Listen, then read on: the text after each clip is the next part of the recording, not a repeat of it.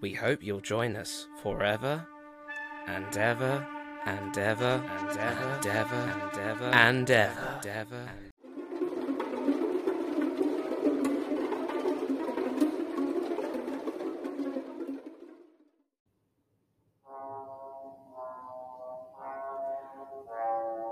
Welcome to today's episode of Films Unchained podcasts. Today, our episode is called The Shining Maze of the Mind, as we'll be discussing Stanley Kubrick's 1980 horror classic film, The Shining, starring Jack Nicholson, Shelley Duvall, and Danny Lloyd. This movie is also based on Stephen King's novel, The Shining. But that's not all. Today, we have a very special guest joining us on this episode. Today, Films Unchained podcast is collaborating with Take 97, a film podcast with the man himself, David Ingram. Our special guest and the co host coming all the way from the United Kingdom. Recently, I was invited in David's podcast to discuss Quentin Tarantino's ninth film, Once Upon a Time in Hollywood, where we had a wonderful discussion on the movie and Tarantino. He has a lot of knowledge in the world of movies and filmmaking. We learned that we even have similar taste in movies and that's how we first started to bond. At that moment, I realized that after him inviting me to his podcast, I have to bring him here on Films Unchained to discuss The Shining. So without further ado, ladies and gentlemen, please welcome David Ingram. How you doing? All right, Ace, how you doing? Not too bad, thank you. Thank you for the lovely introduction. I feel like we've done ourselves a good favor there. I gave you a nice intro on at my episode, and you've given me an equally nice one here. So it's great to be here. Great to be on this episode and discussing the shining of all things. It's great. Uh, thank you so much for joining. And uh, as you mentioned, uh, David, I got to know you a lot more like when we collaborated uh, on your podcast with Once Upon a Time in Hollywood. And it was amazing uh, joining you and basically uh, having an amazing conversation about Quentin Tarantino's movie by the time you're listening to this, if you go to Take 97 uh, Film fo- Podcast, you'll notice there's an episode with him and me of Once Upon a Time in Hollywood. Check him out. He is one of the most persuasive uh, people when uh, recording his podcast. Like, once you listen to him, you'll get numb into his episode. You won't even feel about the time and how long it is. check out Take 97 a Film Podcast. Where can we find it, David? Uh, okay, very glad you asked. Uh, so pretty much anywhere that you get your podcast. So obviously, if you uh, Apple Podcasts, Spotify, Google Podcasts, uh, Anchor, as it is an Anchor original as well, uh, but all the regular podcast sites that you're used to and you know and love. I'm probably on those, but those are the big ones. Spotify and Anchor, particularly, my popular stations, I would say. Uh, but yeah, find us on there and also check us out on our social media pages as well on Twitter and Instagram. It's at Take97 Podcast or at Take underscore 97 Podcast. Uh, you'll find our content on there with loads of regular polls, images, and stuff that we love about film all the like as well, like we do on this podcast. So check us out on that. And uh, yeah, should we should we get started on this episode? I'm looking forward to this. This is very I'm very excited. oh, I'm very excited too. So as mentioned today, we picked The Shining, and to this day, it is one of the most analyzed films of all time. With Stanley Kubrick enjoying the idea of playing with our minds. I have no idea why Stanley. Uh, anyways, we're going to dive in to uh, Stanley Kubrick's magic coming to life, the symbols involved in this movie, the themes, Stephen King's takes, and our final take of The Shining. I first need to notify you, like, whether I'm going to do the summary in this one. This movie has to be watched. And I cannot tell you what happened. Come on, you will miss out because this movie, you really need to be in in like on the edge of your seat. You have to get numb to it. We're going to be talking about the messages and the elements involved. So if you haven't watched it, I urge you to pause this episode, watch it, then come back. Unless you read the book, that's a that's a different story. But, anyways, David, let's get to it. Absolutely. Uh, right. So, yeah, let's kick off with a little bit of context, obviously, on The Shining. Uh, so, obviously, if you haven't watched it, we are going to spoil this for you. So, in short, The Shining is, as we've mentioned, it's based, is Stanley Kubrick film, 1980. It's based on a book by Stephen King, the prolific horror writer who has done such classics as It, all that sort of stuff like that there. Uh, and really, it's such a rich source material But at the end of the day, that we're, as we're going to discover over this episode, we are going to discover there's quite a lot of differences in some respects for the good, some respects are up for debate. But we're going to stick with the positiveness here and some more deeper things later. But uh, based on the Stephen King novel, and it's a very dark, twisted tale. The film itself is a psychological thriller a lot of respects. Obviously, it's a classic of the horror genre as well, just mentioned. Uh, but it's a genuine. It's all based around. It's a very confined cast set. So it's got Jack Nicholson, Shelley Duvall, and young Danny Lloyd as the young Danny, same name there, uh, in the main roles of Jack Torrance, Wendy, his wife, and their son Danny. Uh, and it's all about them and living in a hotel over the winter periods to look after this massive hotel, the the Overlook Hotel, that is left alone over these periods and needs basically looking after. So Jack and his family are a caretaker residency in the hotel, and they basically the easy part is just trying not to go mad because getting a sense of cabin fever, and that is what sort of starts to unravel as we go through the film. Uh, the film itself. Uh, it is such a visual masterpiece. We will delve into that in a little bit more in just a moment. But the real I, I, there's so much to unpack and we will get onto this in a minute but i just want to start you off with so obviously jack eventually goes mad uh, and tries to kill his family uh, and there was lots of pre-warnings about this at the beginning of the film when he initially takes the job in an interview segment of the film. He gets told about a previous caretaker who went mad and killed his family as well and we think mm, something's a bit wrong here. So could this be what happens later on? Could this be something that we may, might need to refer to later on. That is indeed what happens. Uh, and obviously, loads of strange goings on happen. And eventually, uh, it's a bit of a fight to the death for Wendy and Danny against the Jack Torrance. Uh, that is all I will say for now. We will get into more deeper stuff in a moment, but that's essentially it, really. Jack goes mad. The rest of his family try and get out alive. Uh, but moving on to my main topic for this segment of the podcast, Stanley Kubrick himself as a director. I mean, Ace, just a, as a quick before I continue on, how have you really like what was your first experience of Stanley Kubrick? What was the first film that you saw? Was it The Shining or was it something else? My first uh, Stanley Kubrick movie was 2001: A Space Odyssey. Oh, such a good one. Yeah, such I hated it though. like, I mean, I would say it's a good one to start off with in some respects. Like, you get used to how weird Kubrick's like Kubrickian nature is then in terms of his filmmaking. So on one hand, whilst you didn't like it, it was probably a very good way to get introduced to him because I feel like if people are introduced to him via Lolita or uh, the likes of Eyes Wide Shut, I mean Eyes Wide Shut is like the next, like the furthest extreme of his filmmaking. I was like in terms of weirdness. For me, that was a weird one. That was such a weird one. Yeah, yeah, no, exactly. Um, but yeah, I would say for me, The Shining always stands out as my favorite Kubrick film through through and throughout, with uh, Met, Full Metal Jacket coming a close second. Same. That's good. Uh, I would say, you know, Full Metal Jacket. It comes. It's the next film after The Shining. It's my one of my favorite. I do like epic war movies when they're done well. I don't like these really boring, drawn out ones that are like. Oh, they're so dull and like you know you see the same shot of someone getting shot in the field all the time you know and you kind of become a bit desensitized to it which you really shouldn't be but full metal jacket is my second favorite but The Shining is definitely my number one favorite in terms of Kubrick's work. Uh, I will break you down, guys, a few of my favorite points about Stanley Kubrick as a director.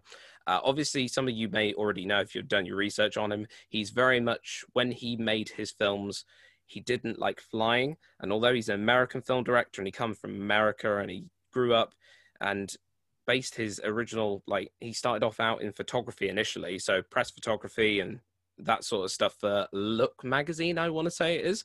Uh, he came along, he did really well in that side of the career, but he wanted to go into movies. He moved into movie making and eventually he didn't like the idea of flying. So when he came to live in the UK, because he did end up living in the UK for the majority of his later life as well, uh, with his wife and children, he never wanted to fly anywhere again. So literally everybody had to come to Britain. Uh, and this is especially, I mentioned this as context for The Shining because a lot of it happened, I believe it's Shepperton Pinewood Studio, at Pinewood Studios. It was filmed all in UK studio film system. And he, he never went back to America again. If he had to get like any footage for America, uh, any iconic imagery then i suppose he'd always send like a second unit abroad and they'd always have to be in contact with him. Obviously if stanley kubrick was alive today i'm sure he'd be on like a zoom call. I think he'd love the idea of zoom calls. I think he'd love the idea of being able to stay where he wanted to be and be able to say look just send me a quick zoom footage of your like your recce and I'll be able to greenlight it. But yeah, I genuinely think he, was a very interesting character. People said he was a bit of a recluse, especially in the later stages of his career, especially from the Clockwork Orange onwards, I would say, with obviously all the big controversy of a Clockwork Orange being banned in the UK famously as well because of its extreme ultra violence that it referred to. Um, even though it is uh, very wit- very witty in some respects, very dark, very humorous, but also you know very serious as well. Some dark stuff in there. Uh, the one thing I would say about Kubrick though that stands out the most, not just the fact he's a recluse, not just the fact that in some respects some people thought, not just the fact that he re- he really chose his projects. Uh, I think me and you, Ace, we mentioned on my podcast, we mentioned how Quentin Tarantino picks his projects very wisely about what he's going to do, and Kubrick did the same thing. I mean, I feel bad that we're not sat here discussing his unmade Napoleon film because Napoleon would it would have been such a good film in the eyes of Stanley Kubrick. It would have been like yes. Barry Lyndon, but next stage, I think. What what would you say?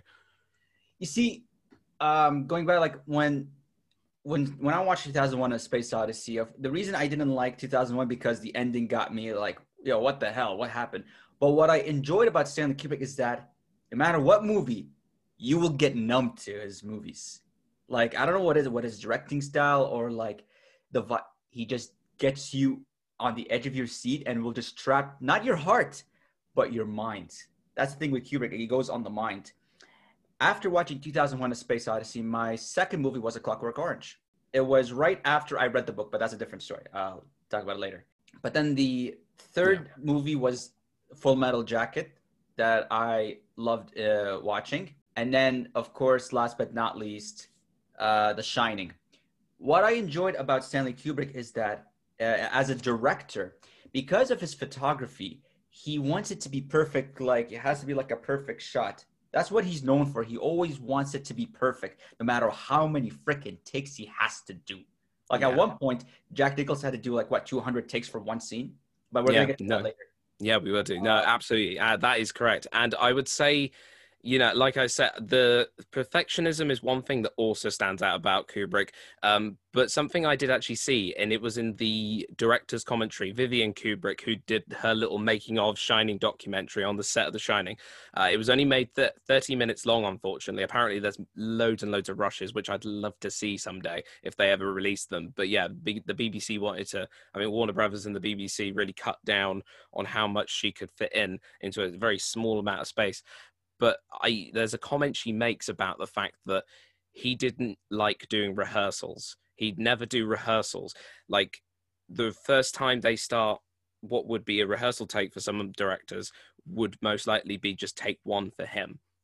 And he was always accepting of the fact that take one will never get used. Take one will be like a but he prefers to just go straight in and dive deep in. And that's what I think I liked about Kubrick in when I read about him, when I see things about him, watch things about him, and hear what people have to say about him is the real attention to detail that he had, but also the fact that he didn't like to mess around, mess time. He prepared stuff like The Shining for months and months and years on end and ready to shoot. He wasn't going to just waste half of his shooting time by rehearsing. So he just dived straight in, and that meant doing lots and lots of takes. Uh, and the visual style. The visual style of Kubrick I know we have someone like Wes Anderson these days who's very into his visuals. He has a very specific visual set. He has that symmetrical look in his framing. I think with Kubrick, obviously, you do obviously you get some symmetry in there, and you can clearly see Wes Anderson was inspired by Kubrick. It, it's undeniable. But I would say with Kubrick, though, obviously he's the one who really addressed it in the first place. Everything, every shot that he does is like a painting.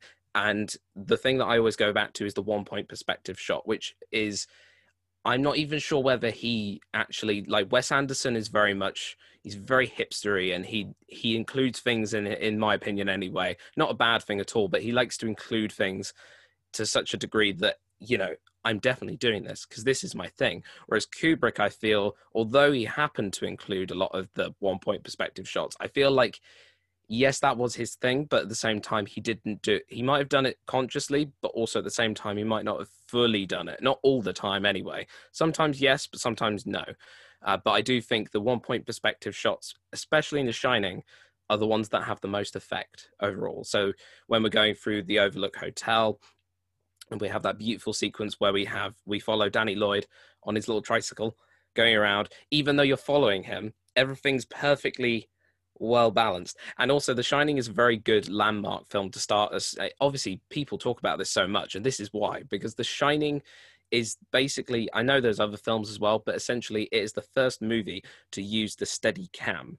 Uh, I, I, forget what the guy's name is. Uh, it was on the top of my head, but I can't remember now. But the Steadicam operator on The Shining was the guy who created the Steadicam, and I've seen things of how they chased Danny Lloyd around the hotel. They basically got the Steadicam, which was good enough as it was. They created that, but then to go around at the lowest level possible, they just got him to sit in a wheelchair and they wheeled him around the hotel set. And that's how and that's how you get that such smooth fluid movement throughout the entire hotel and any of those shots especially you know when you want such low levels. It was a beauty to watch. And with the production design as well like that carpet strikes the eye straight away there's too much i could go into right now before we get into the symbolism of everything but the visuals of kubrick like i think nothing is ever done without purpose. Like the visuals are always done purposefully and we will get onto what some of them mean as well particularly i think the carpets. Uh, we got the likes of room 237 we'll get onto in a moment and the costume design as well. Little details so many things that come into mind and yeah just generally a beauty to watch. The shining may seem like it's the most popular kubrick film a clockwork orange is going to have their 50th anniversary mm, yes the Shining as well, in the beginning, they were kind of curious because they're used to seeing the act of horror, not the build-up or the psychology of horror, like Rosemary's Baby. But he made it to like uh, celebrating it, coming into a big genre now. He introduced, you mentioned the long steady cam shot. He made my, like my perception of Jack Nicholson always had to be The Shining because the first time I watched Jack Nicholson was the Batman in 1989 with him as Joker. I was like, okay, that's Joker. Then I watched Departed. I was like, great, you cannot go over that. The Departed. I watched The Shining. I was like, oh boy. And then of course Chinatown also, but like I cannot get my hand my head out of like when I think of Jack Nicholson, it has to be Jack Torrance.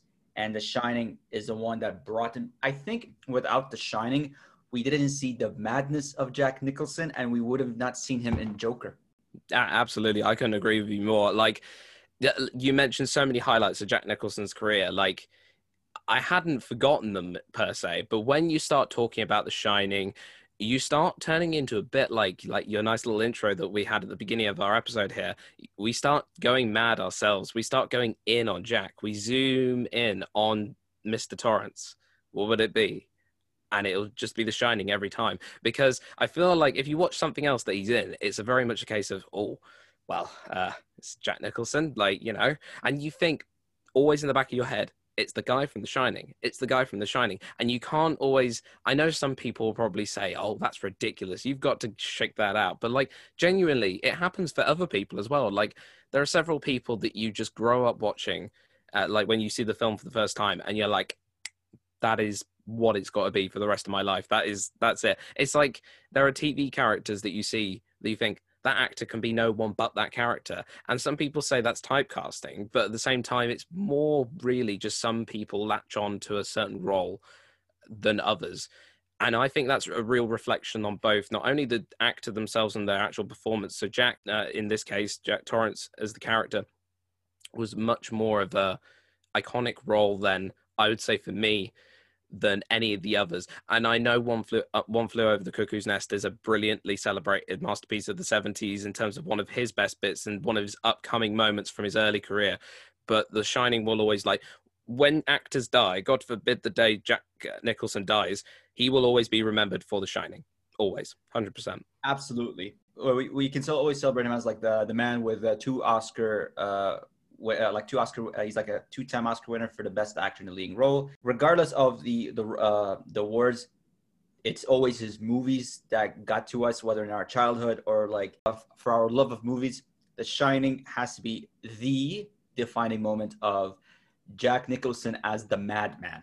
Yeah. And uh, Kubrick was very good at predicting the future. Like now, mm-hmm. all of his movies are celebrated, even though he had to deal with a lot of death threats. But Kubrick is celebrated as one of the best directors of all time for introducing 2001: A Space Odyssey that led to Star Wars and Star Trek. But also with Long Steadicam Shot, he opened the doors for Long Steadicam Shot. He opened the doors of playing with our mind, especially like whether it's violence or just like uh, conspiracies and all that stuff. We see yeah. Quentin Tarantino with violence. We see Wes Anderson with his perfect symmetrical shots. Kubrick raised the bar, but he let others to raise it as well.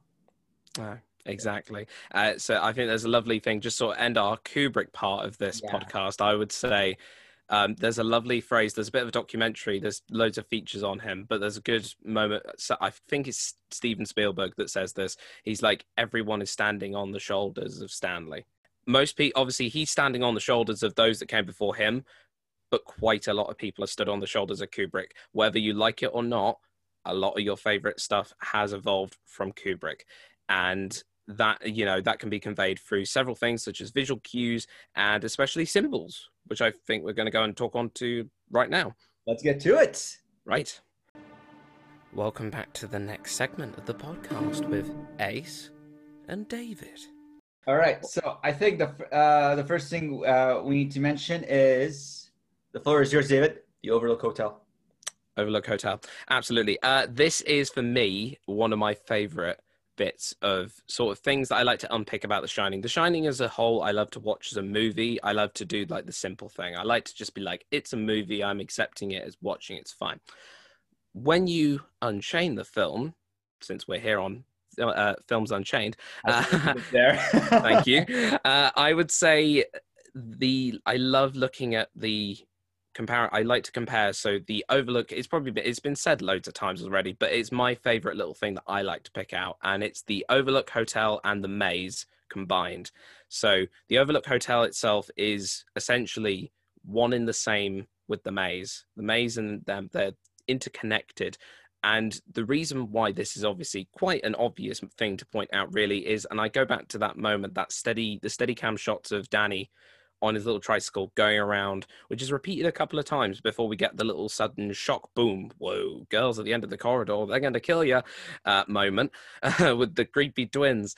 Uh, we, you know, I love the fluidity of that shot and the fact that we're follow we're changing rooms so often so often and you're getting lost in the moment within this and the steady cam actually has a lot to answer for for that one because if we didn't have the steady cam in any sort of formal respect we wouldn't be able to get that fluidity where we could just get absolutely lost where you're completely focused on danny on his tricycle. And yes the surroundings like if you choose to watch the film and watch the surroundings then yes you'll notice the change of scenery. But really you're mostly focused on him which is what makes that moment where he bumps into the uh, the grady twins at the end of the corridor even more shocking because you're like boom they're there.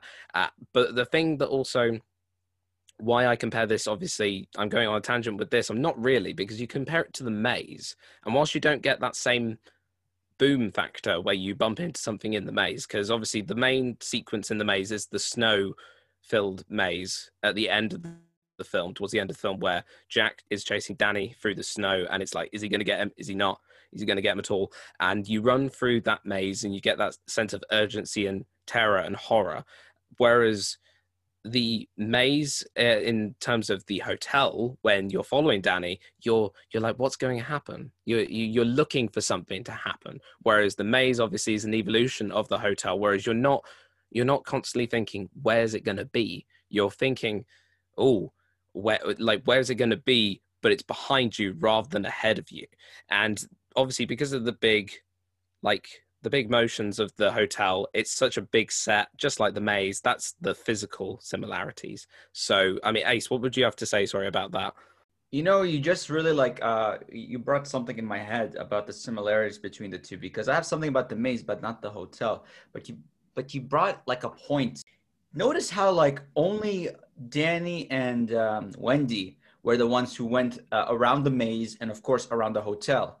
Mm. Whereas Jack only stayed in few areas, and that's it, which is the big ass living room, and of course his own room. And you notice that like he he does have like issues of like going around the place. And I can I can go on with with the maze, uh, but I feel like there's more into the Overlook Hotel similarities with uh, the maze. Uh, what do you say, David? Uh, yeah, no, absolutely, I agree. Um, I'll let you do that in just a second, but yeah, I would say, yeah, I honestly think, like I said, the constantly running away from something. You're always in in fear of something, both as the audience and if you were in the moment itself. If you put yourself in Danny's shoes, it's quite funny actually. Those two scenes that I point those out really, because Danny is always running from something like he's not running away in the hotel he's just aimlessly or you could really argue actually because we'll get onto this later. One of the themes that sort of comes up in this is the idea of uh, domestic abuse within the family and the fact that the idea one of the ideas behind this is that danny was abused uh, by his alcoholic father. So jack was an alcoholic prior to the events of the film which are explored in part through a little bit of an exchange through the um, bar scene in the gold room which is another favorite of mine uh, but you you get the sense that he's on his tricycle running away from his father trying to find some sort of escape in the hotel.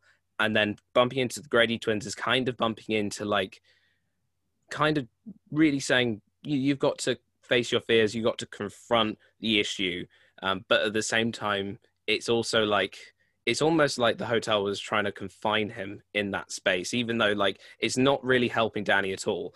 Whereas obviously, and it's the same thing for the maze. The maze is a never ending, just like the hotel set where you're always going around in constant circles. You're you're getting lost in this maze, and he's on the run from his father. In the maze, he's literally running away from him because he's gone mad, and that's literally the whole the visual uh, visualized version of uh, him being an abusive father in terms of that idea behind it.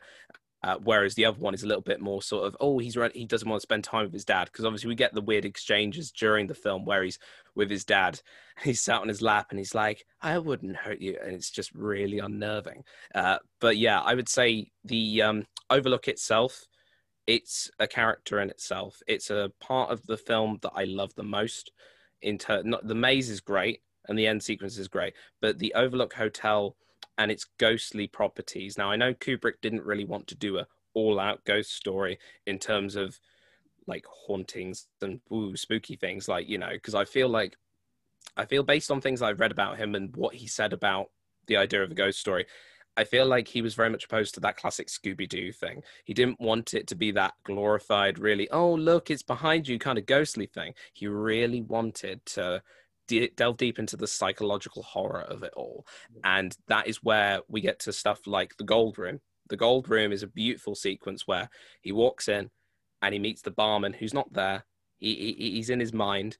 And rather than being a ghost, it's more relating to what Jack sees in his mind's eye not just like it, the hotel yes might have some sort of psychic properties that are influencing jack's mind but at the same time it's not like all the ghosts just happen to be here uh, you know they happen to be hanging around. It's because of him that they're there and that's why i think the overlook hotel is a very important part of the shining is you know it's a character in itself and also that lovely wonderful bit where we hear the music slowly teetering in and then you get jack walk down the hallway and you think oh it's just an empty room and he's transported back to a 1920s little party and I just I, I, it gives me chills every time I see it come on screen. It's Whenever amazing. I see I see that final scene, I'm like, wait, what? Uh, like, I, it was that movie that I got to study, like whether documentaries or, or YouTube videos, like trying to understand what it's about. To to connect that picture, I need to connect to the symbol of the intro, like it's like a like a symbol within a symbol. Yeah. In the introduction, we see a long drive uh, of Jack going to the Overlook Hotel. But it was it was like being like a very slow, weird, you know, music, and all of a sudden you hear like that suspense, and then the it, the, the name comes up. It's as like you, you can expect something bad is about to happen. But what was but what was interesting about the intro tickets, like it's as if a ghost or a soul is following Jack when he's driving. Maybe there's like a trouble, like like Jack going mad, and there's gonna be a soul from the past that's gonna go to him and is gonna make him to do some tragedy.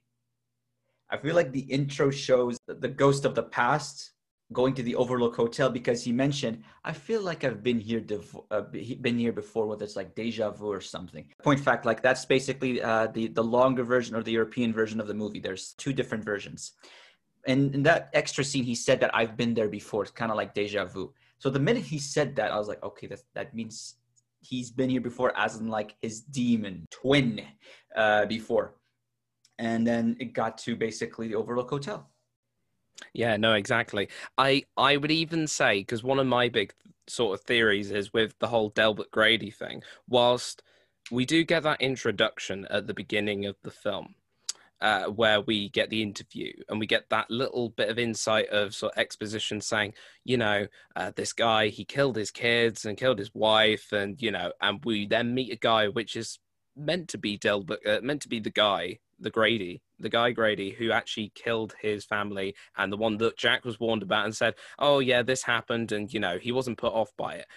And then he suddenly gets a whoa moment, like, "Are you the the Delbert Grady?" And it's it's very very haunting in the sense when he goes. Uh, oh, oh, my wife and children are still here. Like, in a way, it's kind of saying, oh, it hasn't happened yet. But obviously, it's a weird juxtaposition between the 1920s setting and the fact that this event, I think it happened maybe five years or 10 years prior to the events of this film or something like that. But it really genuinely, it's very creepy in the sense I had a theory that basically that Delbert Grady, to avoid the cheesiness of be, there being two Jacks, uh, being two Jack Nicholsons on screen, I actually think that the ghost of Delbert Grady, as it were, that we see on screen, the guy that takes him to the side to clean his shirt off, is actually that Jack that we see in the end of the film, in that final picture, that picture that we see right at the end of the film. And you go, Oh, you've always been here, Mr. Torrance. And the fact that, yeah, this idea that he once existed in that hotel and his ghost was reincarnated and was coerced back to this hotel that he knew and has sort of gone over and over again and these events constantly in repeats but everything slightly changes ever so slightly because the two incidences that involve the murdering of family members yeah there, there's two daughters and now there's a son and a wife but now it's very much it's changed. It's changed so the circumstances change every time and i feel like that's one of my biggest theories about the shining is that Jack is always being constantly reincarnated and he's always meeting an echo of himself, which I think Kubrick actually wants to get across is the fact that these ghosts that we see are more echoes of what has been. And it very much is a case that, you know, he ultimately keeps meeting himself and that sense of deja vu, oh, I've been back here again. You get that sense of he has been here again. And the theory that I have is the fact that he's always reincarnated and his purpose in life is to always be part of the Overlook. He's part of the fabric of the Overlook. So everything's always dragging him back. And when the moment when offspring of his actually has powers that contradict his mission, as it were, that really spooks the echoes as well, or the ghosts or the yeah. vibrations in the hotel. So that really unnerves them, which is then what always sets him off on this sort of plane to kill the family. Honestly, that's a very good point. Um, just a point fact with the Dilbert Grady when he when when he was asked like if you're the Mr. Grady. A point fact that when they in, introduced the idea of like Grady killing his his daughters, is that his name was Charles Grady, but then in the in the bathroom scene he's uh, Dilbert Grady. Mm, like, why are there these two different names? Dilbert is his demonic soul and him talking to Jack, I was like, yeah, that just to show that Jack is definitely the troubled soul, whereas Danny is the opposite. And I think it, you know, there's this idea like uh, the evil coming from the good and the good coming from the evil. Uh, Danny was the good uh, coming from the evil, which is Jack, a troubling alcoholic person. And what I understood, I feel like that Danny was was uh, I don't want to say like he was an accident because from what I understand from the movie is that he didn't want to have a family. But what's interesting is that all the symbols that we have goes under the one thing, which is the Overlook Hotel, which you uh, brought up. So technically, the rest of the symbols are like the sub symbols, whereas the biggest symbol is the Overlook Hotel. The idea of having um, a, a demon side Kubrick wanted to show that you don't need ghosts. I think the real uh, horror is your conscience, and which one is it? And Yeah, he no. wanted to go that way. Yeah, no, exactly. I definitely say that he, he makes it, although it's psychological horror, there's some sort, there's creepy supernatural forces at, at play here.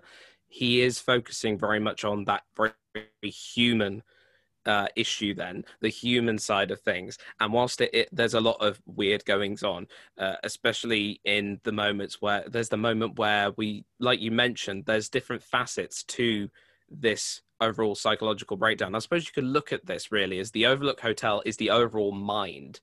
And and each moment within the film where something goes wrong or there's a little splinter is a little fracture in the mind of whoever it is latched onto. And in this case it's Jack Torrance.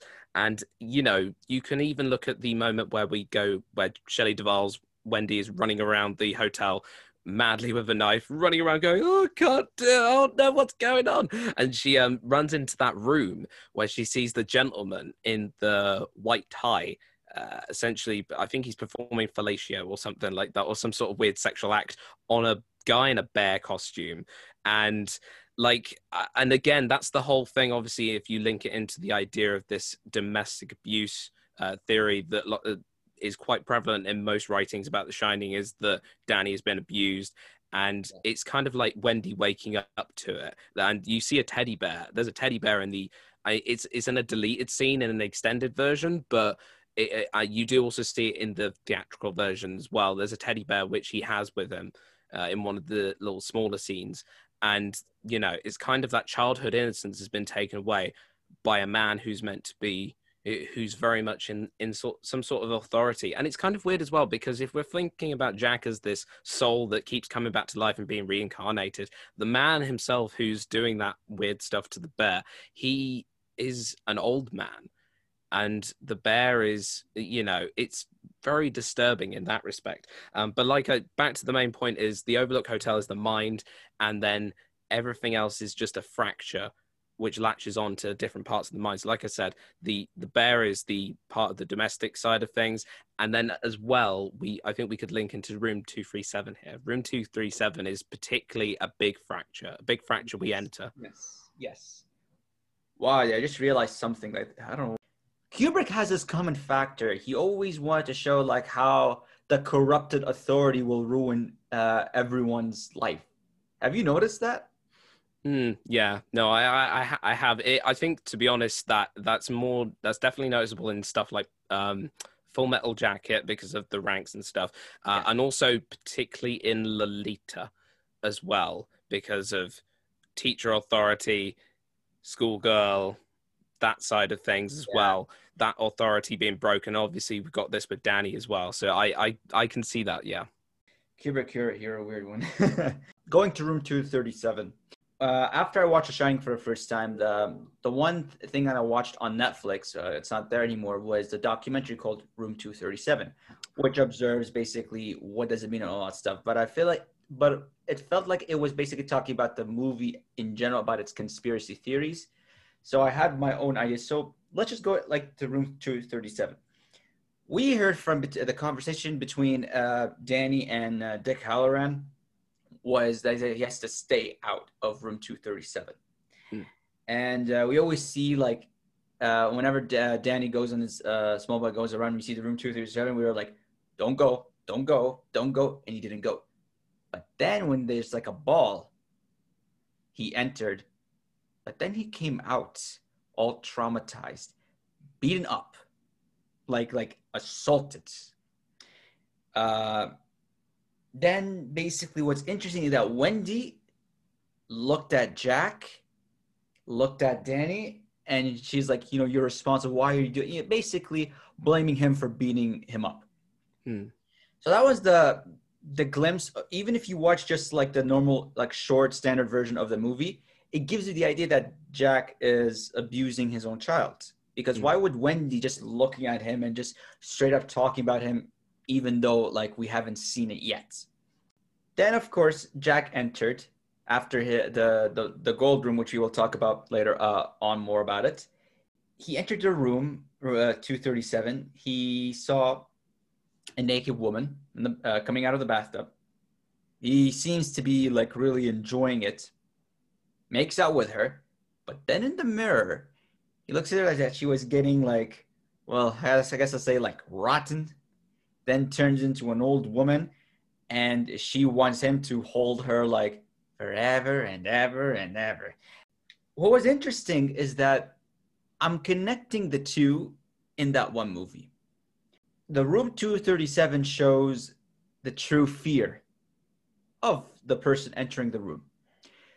Danny's fear was his own father because he's coming out of the room all abused and traumatized. Jack's fear is long term commitments because when he sees uh, like a hot, like a very hot woman turning to an old woman, he he's afraid of the long term commitment, and he didn't want to stay with her. Now imagine that them them two want to stay out of that fear because they don't want to deal with it. Danny's fear makes sense, but it shows that Jack is just like he's like a it like wants things short term. He um, at one point he called Wendy uh, the conversation between uh, Jack and Lloyd a sperm bank. So the room 30, 237 shows the true fear of a person. I'm not gonna lie, I didn't think of it like that at all. I, I genuinely, I, I've always thought it was. I, yes, I thought it was latching onto the mind of the most distraught people in the in the sort of the most sort of fractured people, fractured minds. So you got Jack who's abusive, you got Danny who's been abused, and obviously, uh, for the reason why I think obviously um, Wendy starts to see things. She starts to actually see the ghost. So the, the guy goes, "Great party, isn't it?" The the guy with the with the uh, like the head, blood gushing from his head, uh, with his little glass of gin or whatever he's got, uh, a whiskey. I, and obviously, so she's traumatized, so she's finally seeing it. So I kind of agree. I do agree with you, but that I never really thought of Room Two Thirty Seven as being the the sort of wound where we actually get to experience our deepest fears. I just thought it might have been just like haunted really uh, by it was just another part of the apparition for the whole hotel whole hotel as a whole but to actually insert a basic the- a fear idea like this idea that fear is most exposed when you go in this particular room that makes a lot of sense because you get to really you know enter in there every, and once you come out you never come out the same because you've confronted your deepest darkest fears uh, or individual fear as it were. So yeah I, i'd agree with that. Yeah. So that's my take of uh, room 237 and since we're talking about like how like wendy going around and seeing like how she's getting traumatized and everything there's this one take which is in the of course like in the long uh, sequence and of course like they showed it with danny which is blood coming out of the elevator Mm, yes. And yes, I remember watching the first time uh, it was a trailer, and the only thing that was shown in the trailer was just uh, the elevator showing like the, the, name of the movie, directed by whom, starring whom, and then when it's done, they showed the the blood coming out of slowly and then fills the room. I was like, what the hell is that? And we see this twice in the movie, one with Wendy, one with uh, Danny, and we're trying to understand like what is that? What does that mean? what does the blood symbolize? What is it, David? I mean, for me, I would say obviously because of when it's shown, when you see the blood, you, it, it's more I think it's when certain I, I want to sort of relate it back to obviously we keep talking about what the movie what is the movie about? Uh, it's about several things and obviously that documentary to uh, room 237 explores so many theories. Uh, obviously I keep mentioning this but the idea that sort of makes everything kind of make more sense is this idea of abuse within the family uh, and domestic abuse. Uh, specifically obviously with Danny when Danny sees it you see the blood coming out of this uh, these elevators they're lo- they're sealed doors.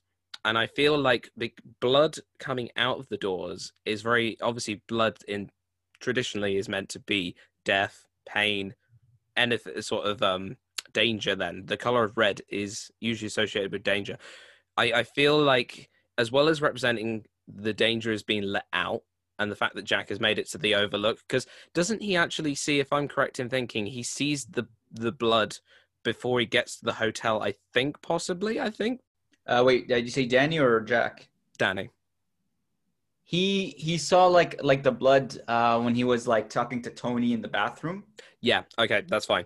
So yeah, I would say so. He sees the that flash of it to start with. So he sees it twice. So he sees it in the bathroom as he's talking to Tony, and Tony's telling him not to go to the hotel.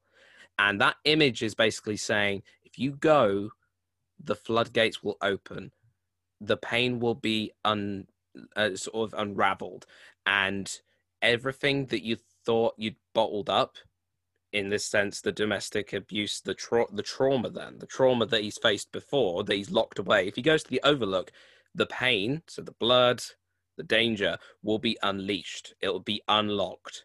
That uh, and when obviously we have that that montage where we actually we see his face in in that little moment where we see his face screaming and he's actually from the it's from a scene in the overlook when he's actually at the overlook when they've made it there later on in the film that is the personification of you've let the monster out of the cupboard. You've let it out.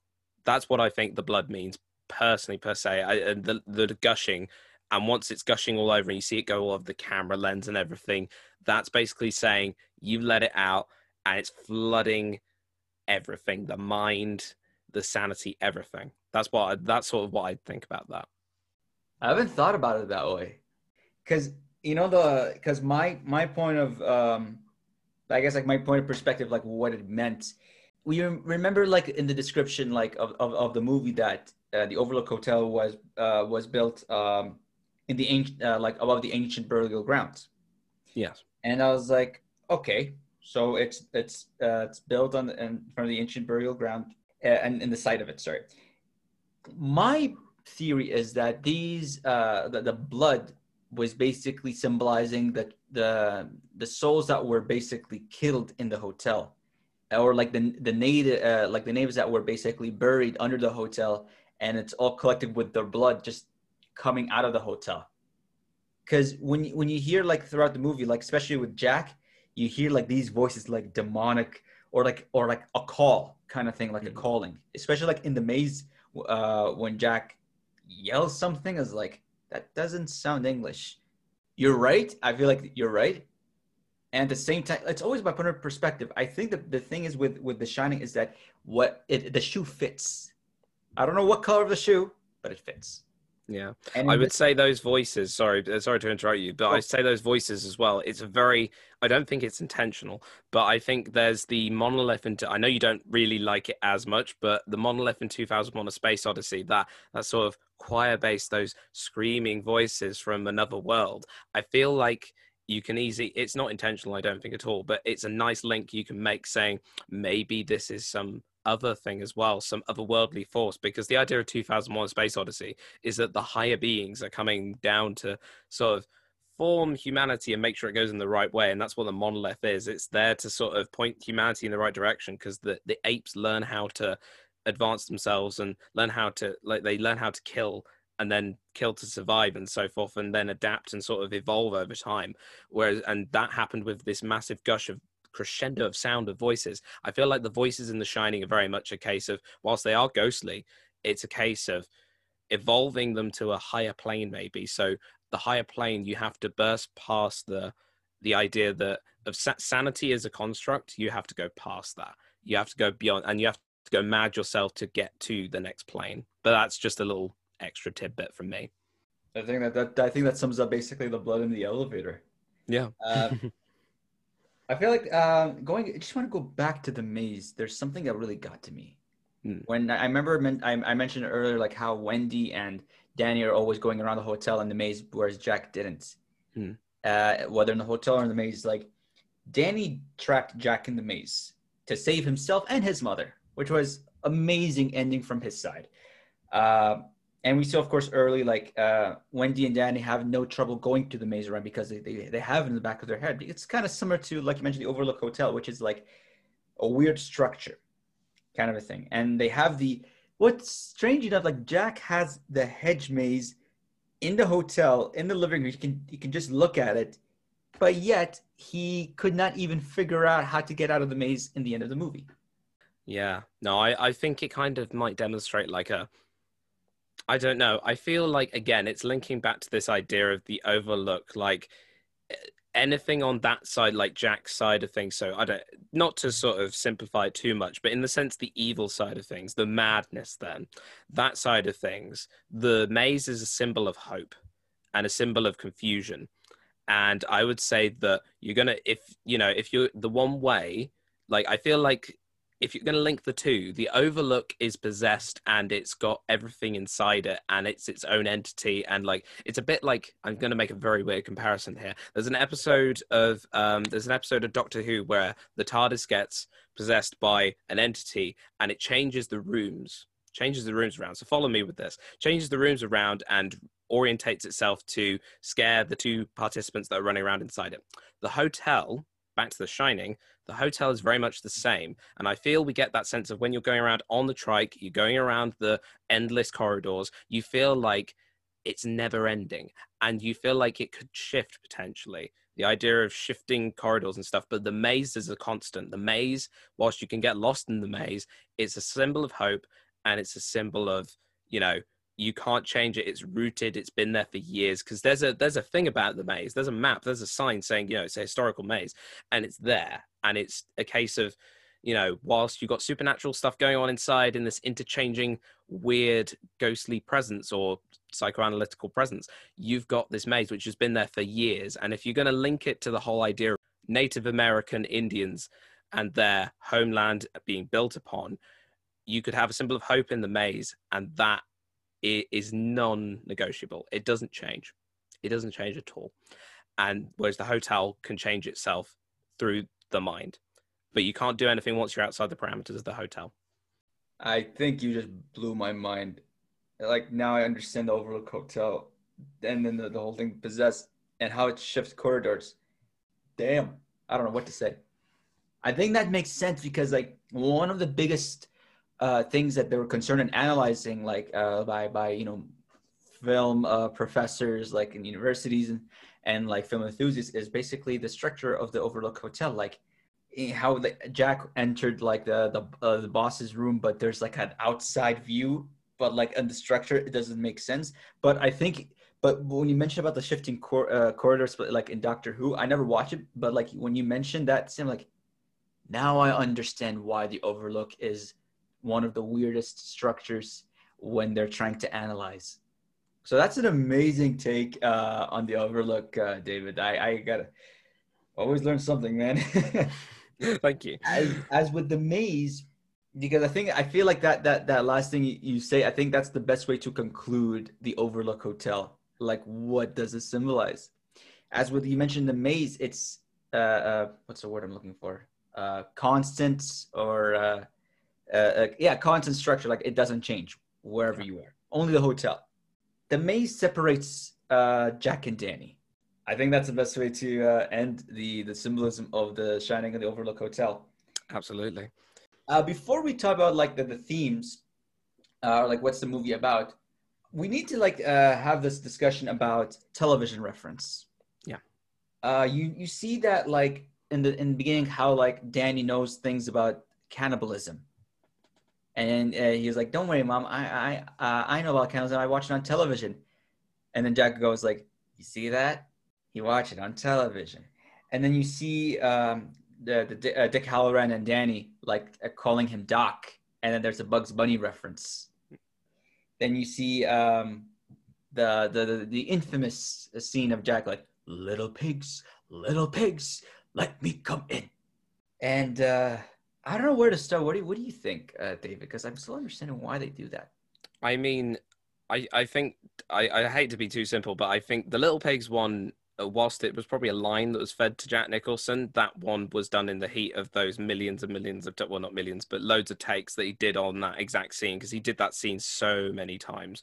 Um, he really psyched. Like I even read something that Kubrick deliberately gave Jack things that he didn't like for Jack Nicholson, things he didn't like for his lunch breaks, yeah. uh, just to annoy him, uh, just to get him unnerved. So I think whilst that line could have been fed to him, I feel that might have been just a thing in the moment kind of thing. But in terms of the other ones, the other ones that were actually in the script, they are specific mentions. You can say they are core to the film.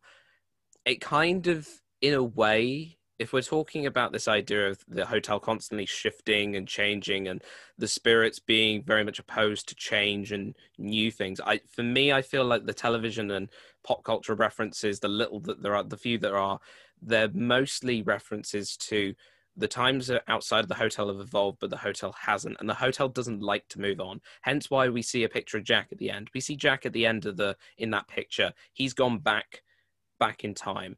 You don't see him in a picture, an updated picture of him with a load of people in like, oh, Overlook 1980, and it's just him trapped in a picture. You know, it, it's him back in time. So I feel like it might be a way of the ghosts or the spirits or whatever you want to have you, uh, the ghosts and spirits saying we don't like change that's a stupid way to find things out you know like kind of thinking that they're more superior to this new way of life and such and it might just i mean it might be something else completely but that's a little random idea i had and it, it united uh, danny and wendy the maze symbolizes the obstacles to family ties and you mentioned how like the maze is a symbol of hope it was a hope for danny and uh, his mother but it was death for uh, Jack. Yeah. Um, you mentioned about like the the picture. I feel like it, go, it all goes back to like the gold room, which is uh, when Jack mentioned uh, I'd, I'd sell my soul just for a glass. And I think when he when he said that, I think that the the agreement was settled that for a for a glass of drink, it is your soul. And I think like now, like you know, as as Jack died, his soul is trapped in the Overlook forever. Yeah. Yeah, I think that's the best way to conclude it. All right, moving on to what is the movie about? So there's a lot of themes in that movie. The first thing we mentioned was the domestic and child abuse. We focus a lot on Jack and Danny, and it's very, uh, what's the word I'm looking for? Transparent in that movie. But what we also notice is Wendy being in somewhat like an uh, like an emotionally abusive relationship. Uh, Wendy seems like a very sweet mother. Like she always wants to make things uh, happier and helpful, but she seems very terrified of Jack whenever he gets uh, angry at times, or like she's trying to be supportive, kind of like a Stockholm syndrome, kind of a deal. To go back, like how in the past, especially in in, in the in, in the drinking uh, scene with Lloyd and uh, Jack, is that that he dislocated Danny's shoulders by accident uh, prior to the story, three years prior to the story, and he mentioned that Wendy will never forget that. Wendy in the in the extra scene, like in the European version of The Shining, she said that oh, it, it was an accident. He was an alcoholic. Uh, but when he said that again, he doesn't seem to have anything about alcohol. He says something about like he was messing with his papers, like pulling him and it, it, just to show that you know Jack is not the fitting father in that movie compared to the book, of course. No, absolutely. Um, I think you've summed that part of it up really very well. Um, what I would like to sort of the, next sort of stage that I don't think I can really add much more to that, uh, but I would say the you then look at the next side of things, um, isolation from the real world and society that you can link those two in very well in the sense that Jack is taking his family away, obviously because under pretense that it's for a job, it's just for the winter months, and alone in the hotel. Uh, you can really get this essence of the feeling that Jack is taking them away from the family home and the sense that he's isolating them on purpose in a way. Forget all the ghostly stuff. He's it's a perfect opportunity to sort of either get his own back or really feel like I'm I'm getting in my primal place. I need to sort of clear his head as as it were, because you can see that he's unhinged from the moment of that. Like literally from the moment he gets there. Once he takes that drink, he unhinges into his ghostly form. You know, David, you actually brought like a like an interesting connection, like two and one. I don't want to start. I think you know, I thought it was like okay, maybe you tried it because like, uh, you know, October to May at the Overlook Hotel you know, like, and then it's to lead to a cabin fever because like he's separated from society. But I think you brought an interesting connection where like he's away from the society, so he can deal with uh, his his family as as Dilbert Gray says, perhaps they would like a good talking to. Anyways, that, I think uh, I the isolation from the real world, uh, it, it's you know absolutely amazing how you how you basically connected to the domestic and child abuse and on the and then and then the the other side of it is basically the cabin fever. I was thinking of the isolation from the real world and society. If The Shining was made right now, it can easily be fit called COVID nineteen. Mm. I think we can all learn from COVID 19. Like, there are people who cannot deal with things uh, uh, by isolating themselves. And of course, we see at times where people are getting mad of this pandemic. That's why we see protests, like especially the anti-maskers, but that's a different story. Um, but we see that they've had enough, and if it continued, chances are the the society is gonna be messed up, and then next you know, hell broke loose. But I think my points are not as big as you know what you mentioned, how it connects to the domestic and child abuse. So, as as usual, David, I always learn new things from you as well.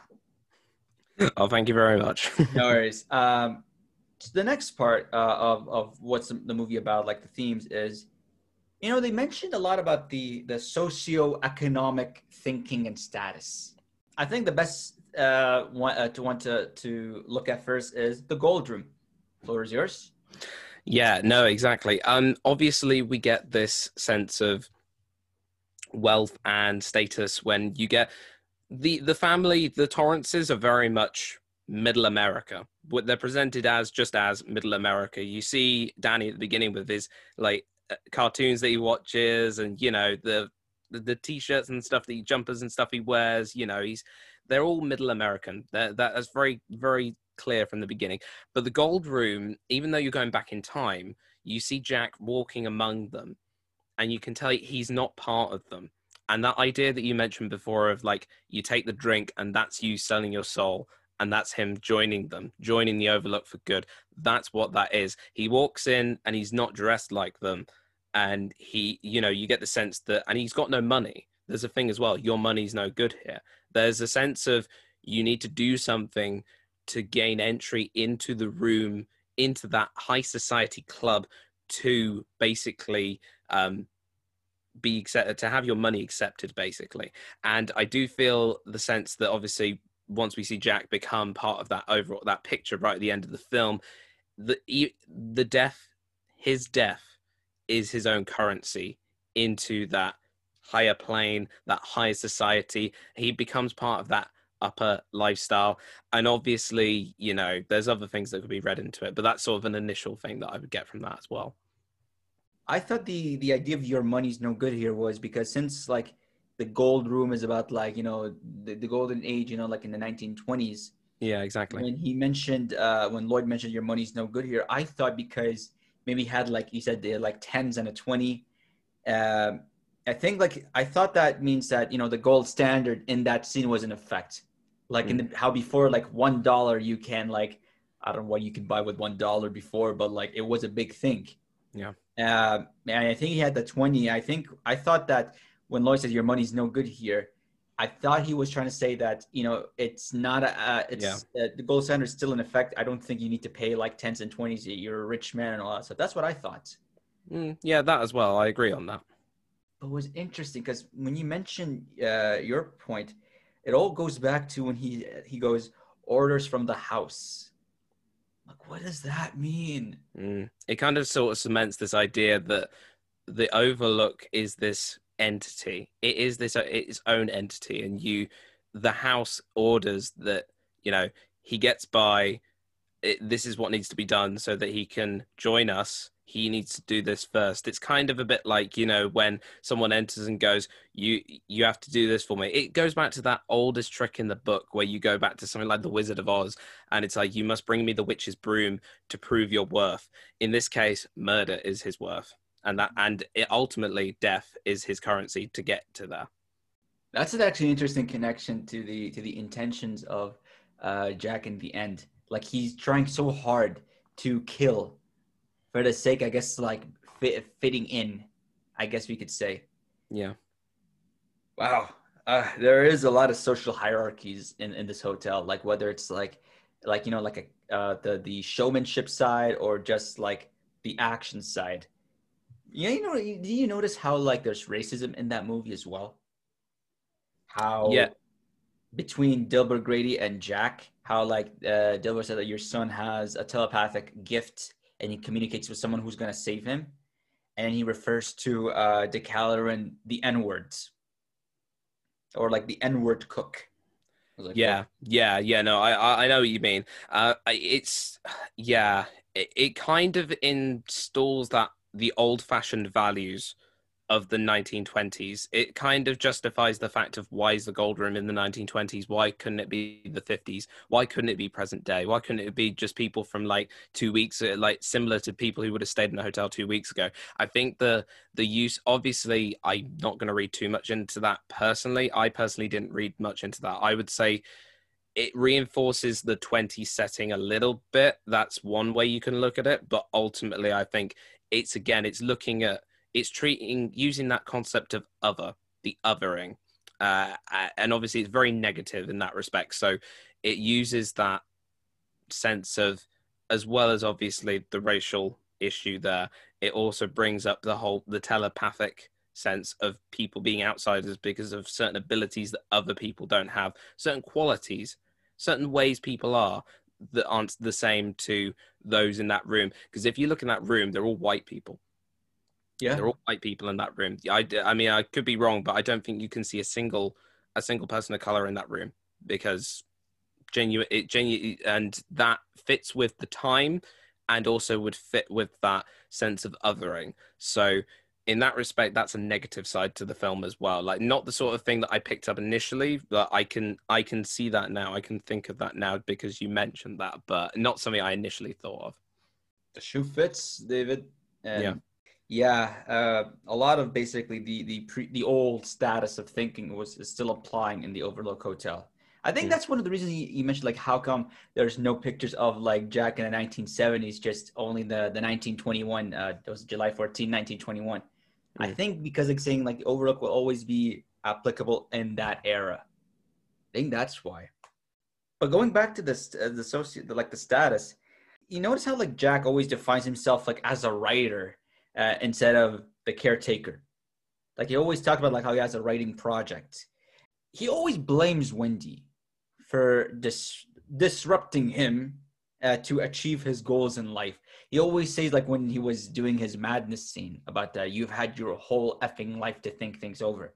He always talk about like have you noticed for a solitary second about like how uh, his employees, uh, uh, employers signing a contract until May the first? Like he he's trying to make himself big, which is uh interesting because like like that's an old style of thinking. Like he's like, oh my employers, but I'm like you're a caretaker, not not a not not a politician, not an important guy. You're just a caretaker.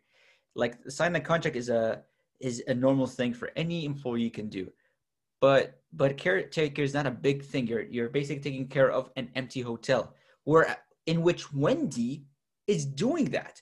She is a better caretaker than Jack. All he does is sitting around and just writes. No, absolutely. No, I can agree more. I I would say moving on to like linking that into one of our other points, the what the movie's about. So this delusion between insanity and possession. Uh like obviously that you think uh, you know it's clearly he's insane but in most respects but this i we discuss things that the idea of him being possessed this idea that you know his employers are possessing him. That's what makes him insane. So i think this whole it's not insanity or possession. I think it's a mixture of the two. And linking to your point about him getting ideas of like grand ideas above his station then that's a mixture of the possession talking which is making him sound insane. You're right. Honestly, it's a it's the biggest question of the movie. Is Jack insane or madness? He's going mad because honestly, I think it all goes to how he's a, he's a failure. I'm, I'm gonna say that like he's a failure. Like he couldn't even t- keep his teaching job. And Wendy mentioned that uh, we need to leave and then he's going mad. He's like, I've done things like washing cars and all that stuff, and you're still not a, thanking me. And he goes mad for for absolutely no reason whatsoever. Like she goes based on protection, what's uh, best for Danny, but he cares about what's best for himself. And if no one's get, taking care of that perspective, uh, he's going mad. No pun intended, but he's going mad.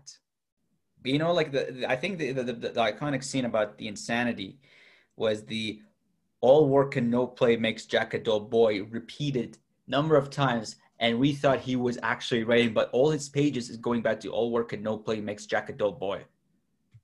Mm, no, exactly. Yeah, exactly. The fact that he sort of uh, built himself up through all these different experiences and he's never really let loose and I suppose you can link with the whole possession thing. You could say the the the the hotel itself has made him uh, let loose, as it were, and let loose in this case is very murderous. Yeah, yeah, I think that's excellent uh, thing you said. I think like the hotel you mentioned, like it, it brought like you, you mentioned that was word. How you mentioned like the hotel made Danny to unleash what's what he has to deal with, and the Overlook has made Jack to unleash his madness to his to his wife to show his true color, um, uh, like much more and that really uh, got to me. Is like, okay, the Overlook Hotel will basically be the it's like a chair. You take out a piece of nail, and it will collapse. And Jack has collapsed, and he's gotten insane in that part. But and people like, oh, well, oh, I think the hotel possesses him. I'm like, yeah, it possesses him, but we, possessed possessed him. But we cannot deny that before he entered the hotel, he was a bad person. My general theory is basically he's been mad since the start. And I think when he got in the gold, uh, when he entered the gold room and he took that glass of drink, that's when he got possessed.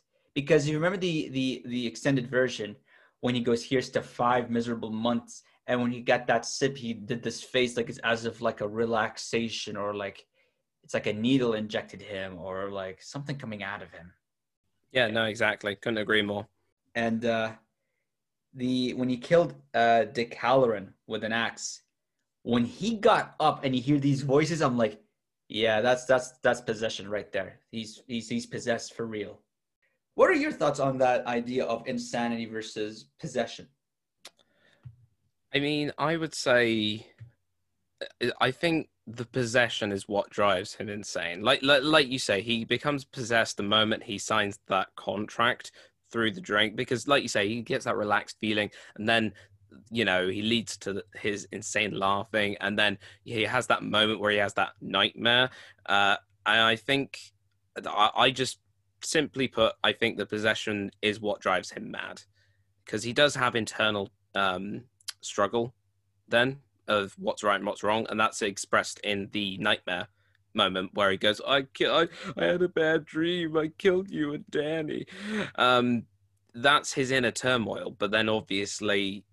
It, that's him the last bit of the decentness in him even though he's not really a decent man last bit of decentness coming out before he's full full blown overlook and gets frozen and killed in the end wow I like how you uh the best way to conclude is like basically possession drives his madness. And yeah, exactly. Uh, and also of course like uh, before he died uh like in, in, the cold when he was trying to capture Danny and Wendy and he says these like callings like you can tell that that's not Jack anymore that's just someone possessing him because he was saying some weird things. I thought he was trying to say Wendy but he couldn't even say it. But I was like, there's no way that Kubrick will leave it at that. I think he's left it on purpose. But yeah, I think that's the best way to conclude what is the movie about, like with all these themes connecting with each other. Yeah, exactly. Now, David, or let's go to I think uh, the biggest one, which is not like out of all of it, but like the biggest one after the movie released for the first time was Stephen King's take of the movie. I don't like to dwell too much on Stephen King's take. Not not because I don't like not because I don't want to uh, like acknowledge it. I acknowledge it because I know for a fact that he, obviously he didn't like it. Yeah. He, he, his initial response to it was that it butchered his book. It butchered various parts of it because it took out so many things in it in, t- in terms of like the visuals that could have been were taken out. Like for instance, there was in the book there's a whole thing about um I've forgotten what they're called, but like those leaf based like hedges that are designed to look like animals. The hedge animals, yeah yeah, yeah. They are a big feature in the book. They come to life in the book, but they're taken out of the film because it would have relied on a lot of like either CGI or some sort of practical effect. Yeah. And Kubrick, whilst he's a perfectionist, I don't think he was willing to stress that much about such a like something that could look potentially cheap and tacky which is I think a point one to Kubrick. Uh, in terms of Stephen King, though, I would say there's several things. Obviously, there's the the red car, which is there when um, Dick Hallorann's driving through the snow, and it's the most popular idea, and I'm inclined to sort of believe it. That the red car, which looks a bit like similar to the red car from, I think it's, uh, I think it's a Beetle. I think I want to say. Anyway, a car of some kind is has been crushed by a lorry in the snow. And apparently, it's very much similar to Stephen King's car, and that's meant to be like a big up yours to King or something. Apparently, that's a popular theory. I'm inclined to kind of believe that, but at the same time, I'm kind of not sure that Kubrick would be 100% that petty. But then I kind of, I think it could be. But and then obviously, you know, King overall, I think over time, King sort of come to enjoy The Shining much more than he initially did. I think initially it was a knee jerk reaction. All of his negative press, though, he goes, "It's a terrible film. I hate it." It's because he a lot of his work, Stephen King, he always says it's always done from personal experience. A lot of it is very personal to him, and they're his creations. And obviously, he is an alcoholic himself. Jack Torrance uh, was an alcoholic himself. Yeah. Jack Torrance is basically based on him. A lot of facets from all his characters are based on his life story. So anything that changes the perceived narrative that he made will be in the it'll be like it's like someone has stabbed him in the heart and twisted it uh, but i think over time he's learned to sort of forgive and be a little less salty about it.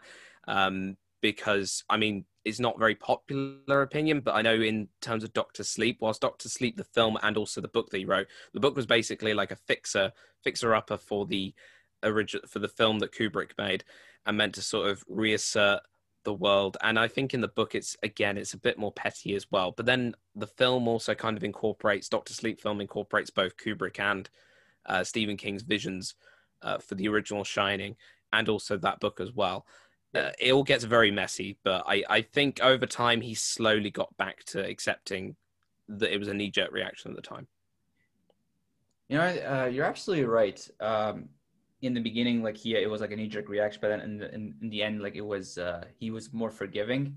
I think the big issue is the miscommunication between uh, Kubrick and King. Mm. I don't think Kubrick understood how uh, Stephen King's books are usually personal to him, mm. and The Shining was his most personal because uh, him and he had a, I think he only has one son, uh, from I understood. Is like he wanted to connect with him during that time and in the book, in the end, uh, the uh, Jack had redemption, basically, uh, to connect with his son. And I think King put his heart out because like he was connecting of him being an alcoholic and wanted to uh, reconnect with his family. And for Kubrick, first of all, he didn't he didn't he didn't know that most of his novels are personal. So when he changed the stuff for him, it's as if like uh, Stanley Kubrick saying that, yeah, you could have done this it all goes to miscommunication at the end of the day. I think uh, King was salty. I'm not gonna lie, Stephen King was salty, but understanding his personal side, I like to me now, I, like I understand it, but no one can understand it. That's the thing. You cannot expect anyone to understand it, no. which is why, like over time, like he, he still uh, hates it, not because like what happened, but like he expected. I think he, I think he expected it much more but in, in Doctor Sleep, in the movie, uh, he gave uh, gave them their uh, his blessings, and he enjoyed it. He believed that uh, Doctor Sleep definitely fixed uh, his perception and fixed uh, basically the story of Kubrick's side. No, no, exactly. And I think it's just a case of, I yeah, it's a it's a fixer upper, but at the same time, there are still many people who would love like like we do, like we love The Shining, and whilst I don't mind Doctor Sleep, you can't really the Shining film is like it's the sort of totem for me. It's great. Yeah. And and we're also we're gonna conclude to basically the final take. The Shining to this day, uh, one of the best movies. Jack Nicholson did a fantastic job, even though Shelley Duvall got uh, destroyed by Kubrick, but she brought the character to life. And I think we can all say that out of all the movies, the uh, The Shining is uh, well, I mean, equivalent to uh, 2001 is his best. Yeah, absolutely. No, couldn't agree more, Ace. Yeah, well said. He's a chameleon. Like all of his movies are not under the same genre. Mm, no, exactly. He did a nice variation of pretty much any genre. There was always some sort of drama going on, but it wasn't always the same kind of drama. And this one has been a very spooky ride for all of us this episode, I feel. And in terms of, you know, there's lots to dig up, lots to talk about. We could talk about it for hours. We probably have, but I genuinely think it's one of those long lasting, it's haunting film a film that's very haunting to this day. The Overlook is haunting us even to this day. Yeah, yeah. If he was alive, imagine him being in the same room with uh, Tarantino. That would have been one of the most iconic uh, photos that would ever take place. A hundred percent. Yeah, and we would have seen Napoleon or his version of artificial intelligence, which he gave uh, Spielberg as like a, a gift if anything happened to him. Yeah, no, absolutely couldn't agree. I would have loved to have seen a, a Kubrick AI um, but yeah, no, absolutely couldn't agree more. All right, so that we have concluded our discussion of The Shining, the 1980 classic horror film by Stanley Kubrick, starring Jack Nicholson, Shelley Duvall, and Danny Lloyd. David, thank you so much for uh, joining on the Films Unchained podcast as not just a special uh, guest host, but as the co-host. Uh, once again, thanks so much. And where can we find you again? Uh, yeah, so just find so the podcast. Find us on Anchor, Spotify, Apple Podcasts, Google Podcasts, all your favorite uh, podcast sites, and check us out on Instagram and Twitter as well. Especially Instagram, we post lots of good uh, polls, content, and loads of images from the films that we talk about on uh, Take Ninety Seven, a film podcast. So thank you very much, Ace, for having me on. It's been an absolute pleasure and a thrill of a ride. Thank you very much. Thank you so much, David. Uh, once again, uh, check him out, Take 97 Film Podcast. And we will see you next time on Films Unchained Podcast, where breakdowns, movie analysis, and film talks take place. The Shining is, to this day, one of the best horror movies that I've watched. It is, to me, my favorite Kubrick movie of all time. I think that uh, Stanley Kubrick did a fantastic job, even though he was ruining uh, uh, his uh, uh, basically his moments with Shelley Duvall because he wants to uh, make her uh, basically to that character.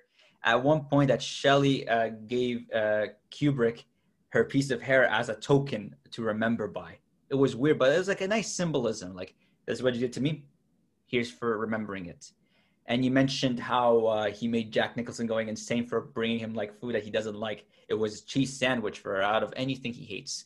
Um, but he made the characters from his point of view coming to life, and that's what makes Kubrick a genius. He did that. It was not this. Not this is not the first time he's known for make changing stuff in the book. He did that with A Clockwork Orange, where when the when the first time he read it, he threw it away. But when he got back to it, he's like, "I'll do the I'll do these things my way." Which um, Anthony uh, Burgess, uh, the, the author of Clockwork Orange, didn't mind it. Mm. He, and in The Shining, he was on always on calls with Stephen King, but uh, came out badly. Because at one point he, he calls him at seven in the morning. I'm like, out of any time to call, you have to call at seven in the morning, man. And it all goes back to, at the end of the day, you know, you can't expect the director to do exactly what the book says. There's always going to be changes. You see that with it. You see that with the shine. You see that with many uh, real life stories as well. Like there's a character that's not in the story, but it fits. The Shining to this day, uh, one of the best movies. Jack Nicholson did a fantastic job, even though Shelley Duvall got uh, destroyed by Kubrick, but she brought the character to life. And I think we can all say that out of all the movies, the uh, The Shining is yeah, well, I mean, equivalent to uh, 2001 is his best. Yeah, absolutely. No, couldn't agree more, Ace. Yeah, well said. He's a chameleon. Like all of his movies are not under the same genre. Mm, no, exactly. He did a nice variation of pretty much any genre. There was always some sort of drama going on, but it wasn't always the same kind of drama. And this one has been a very spooky ride for all of us this episode, I feel. And in terms of you know there's lots to dig up lots to talk about. We could talk about it for hours. We probably have but i genuinely think it's one of those long lasting it's haunting film a film that's very haunting to this day. The overlook is haunting us even to this day. Yeah. Yeah. If he was alive imagine him being in the same room with uh, tarantino. That would have been one of the most iconic uh, photos that would ever take place. Hundred percent. Yeah, and we would have seen Napoleon or his version of artificial intelligence, which he gave Ah. Steven Spielberg as like a, a gift if anything happened to him. Yeah, no, absolutely couldn't agree. I would have loved to have seen a, a Kubrick AI, um, but yeah, no, absolutely couldn't agree more. All right, so that we have concluded our discussion of The Shining, the 1980 classic horror film by Stanley Kubrick, starring Jack Nicholson, Shelley Duvall, and Danny Lloyd. David, thank you so much for uh, joining on the Films Unchained podcast as not just a special uh, guest host, but as the co-host. Uh, once again, thanks so much. And where can we find you again? Uh, yeah, so just find so the podcast. Find us on Anchor, Spotify, Apple Podcasts, Google Podcasts, all your favorite uh, podcast sites, and check us out on Instagram and Twitter as well. Especially Instagram, we post lots of good uh, polls, content, and loads of images from the films that we talk about on uh, Take Ninety Seven, a film podcast. So thank you very much, Ace, for having me on. It's been an absolute pleasure and a thrill of a ride. Thank you very much. Thanks again, David. And you're right, it's been a hell of a ride. It's almost like I've been here before. I mean, we all had moments of deja vu. It was almost though I knew I was going to be around every single corner. a